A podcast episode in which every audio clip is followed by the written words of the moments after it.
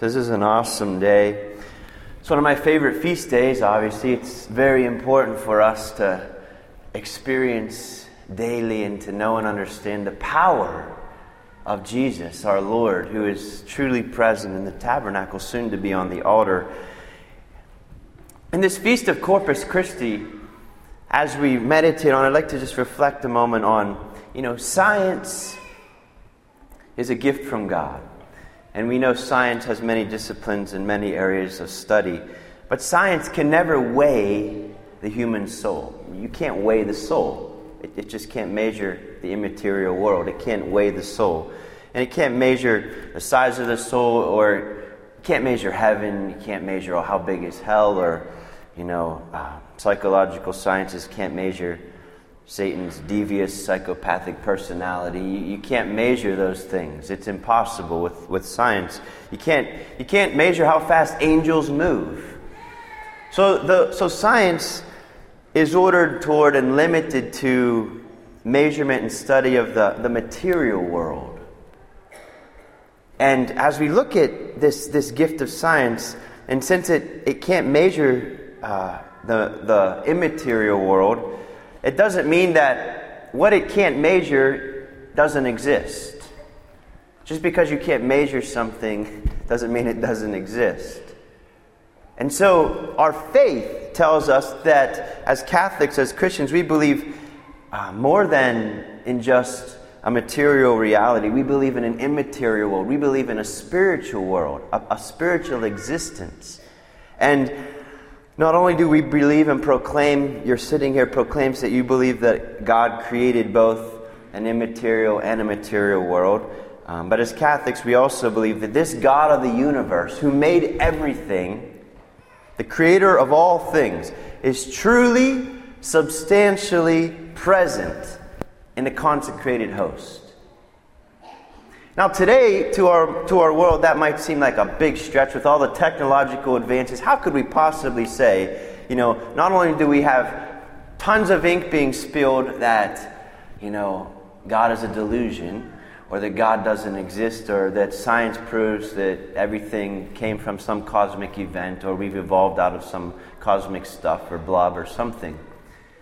Not only do we hear a lot of this, but we are telling the world as Catholics that we believe God exists, one, that He created the universe, and we believe that not only does He exist, but He's present in the tabernacle. No different than when He walked the earth. He's truly present, substantially, physically present in that tabernacle. Soon, through the power of the priesthood, to be present in that altar. So we're saying God comes to us and is transformed that bread and becomes that piece of bread, and He is giving Himself to us. Now, to the world again, this is probably, they would, be, they would say, You have been brainwashed. You've been deluded. You have been totally out there. But I'd like to reflect for a moment. Over the centuries, science has tested our faith. And what do I mean by that? Is science can measure miraculous events, it can measure miraculous things. And one of the things that science has tested is there have been Eucharistic miracles over the ages. And I'd like to reflect on one Eucharistic miracle with you today, actually, that happened in Buenos Aires involving Cardinal Jorge Bergoglio, who's now Pope Francis. And this miracle has now been published. In 1996, there was a priest in Buenos Aires who was celebrating Mass, distributing communion. And there was a woman who found a discarded communion host in the back of the church. And she brought it up to the priest, and the priest put the consecrated host in a container of water. Often, when, a, when, when the Lord Jesus in the Eucharist is, um, like at the nursing home, for example, if, if, a, if someone doesn't receive him and you know, we have to bring him back. We don't just throw that away. That's Jesus. So we have to place that host in a, in a glass of water and let it dissolve and it goes into the ground. We have to do something sacred with Jesus. So he goes into the sacrarium in the sacristy, into the ground. But this priest put this uh, disposed toast that they found, this woman found in the tabernacle in a glass of water. A week later, this priest discovered that the host turned into a bloody substance. It just began to change. And the priest informed Cardinal Bergoglio, who's now Pope Francis, and they had this host photographed. They photographed the host. And for several years, they, in secret, the host was just kept in the tabernacle because they didn't quite know what to do or how to handle the situation. But the cardinal decided to have this miraculous host um, analyzed by a team of forensics pathologists or scientists in New York.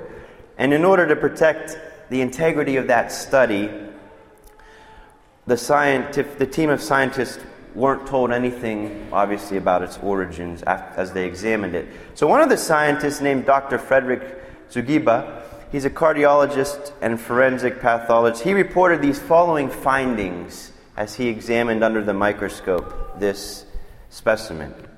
He says, one, the sample examined is a fragment from the tissue of heart muscle containing human DNA. But again and again, the scientists could not, a number of scientists did studies and a number of laboratories did tests on this specimen, this miraculous host, and none of them could find that that host would not yield a genetic code. It would not yield it. Like if I tested your blood, we could get a genetic code. We could, like a barcode almost, we could get a genetic code. This body and blood of Jesus, it wouldn't yield a genetic code, no matter how hard they tried. But they found human DNA, they found it to be heart tissue. And then Dr. Frederick also said that there was a presence of a large number of white blood cells in this specimen, saying that the heart was alive when the sample was taken. So it's heart tissue, human DNA, won't yield this genetic code, but the heart was alive when the sample was taken. And he also said that there's a large number of white blood cells infiltrated or penetrated the heart tissue, indicates that the heart had been under severe stress and the heart's owner was beaten severely by the, in the chest or some way beaten. So this scientist, without even knowing it, is telling the story of the passion through the eyes of a microscope, and he doesn't even know what he's looking at. So the Lord has used science over the ages to affirm us in what we believe for the last 2,000 years as Catholics that He is truly substantially present on this altar. And two witnesses of this scientific testing a journalist named Mike Willesee, some of you might have know of him as a journalist, and a lawyer named Ron Tesoriero. And after witnessing this, Mike, who was this great, really a, a popular journalist, um, he came back to his Catholic faith. And he dedicated his gifts and talents to making this miracle of Jesus in the Eucharist known. You can watch this full, about an hour uh, documentary on my website. It's powerful. I really invite you to check it out. It is so powerful to see how the Lord has affirmed our faith through science. Science has tested faith, and science has proven that this is Jesus on this altar. So, Jesus wants you to know this. He would not have miracles. This is, this is not the only Eucharistic miracle. There have been a recorded number of Eucharistic miracles throughout the centuries. But in a few moments, through the invocation of the Holy Spirit, through the ordained minister, through the priest, Jesus Christ will change bread and wine into his very body, blood, soul, and divinity. And it's not just any part of him, it's his whole self, but it's most importantly his heart that he's giving to you and to me. And it's also testament that on this altar, in a few moments, Jesus is going to be truly present with his priestly heart. That heart was beaten in suffering. Every time we're at Mass, we're at the Passion of Christ. You're coming to the passion of Jesus here. You are entering into the passion of Jesus at the Mass. So, you and I, with all of your crosses and your sufferings, some hidden, some known, you're joining your passion with His passion. And we're offering ourselves together to the Father for the salvation of souls. And this is why, before the consecration, we say, Holy, holy, holy. We all kneel. And then when the priest holds up Jesus, you are adoring him with the angels. You're adoring his body and blood with the angels. So, I'd like you to think about this, pray about this, ponder this, and to think about how blessed you are. How blessed you are to have the living God of the universe on this altar. And I encourage you to, again, check out that video. It, it, will build your faith up and share it with others who may have left the church that don't know this gift that they're missing. And it's an awesome blessing for you and I to have such a gift.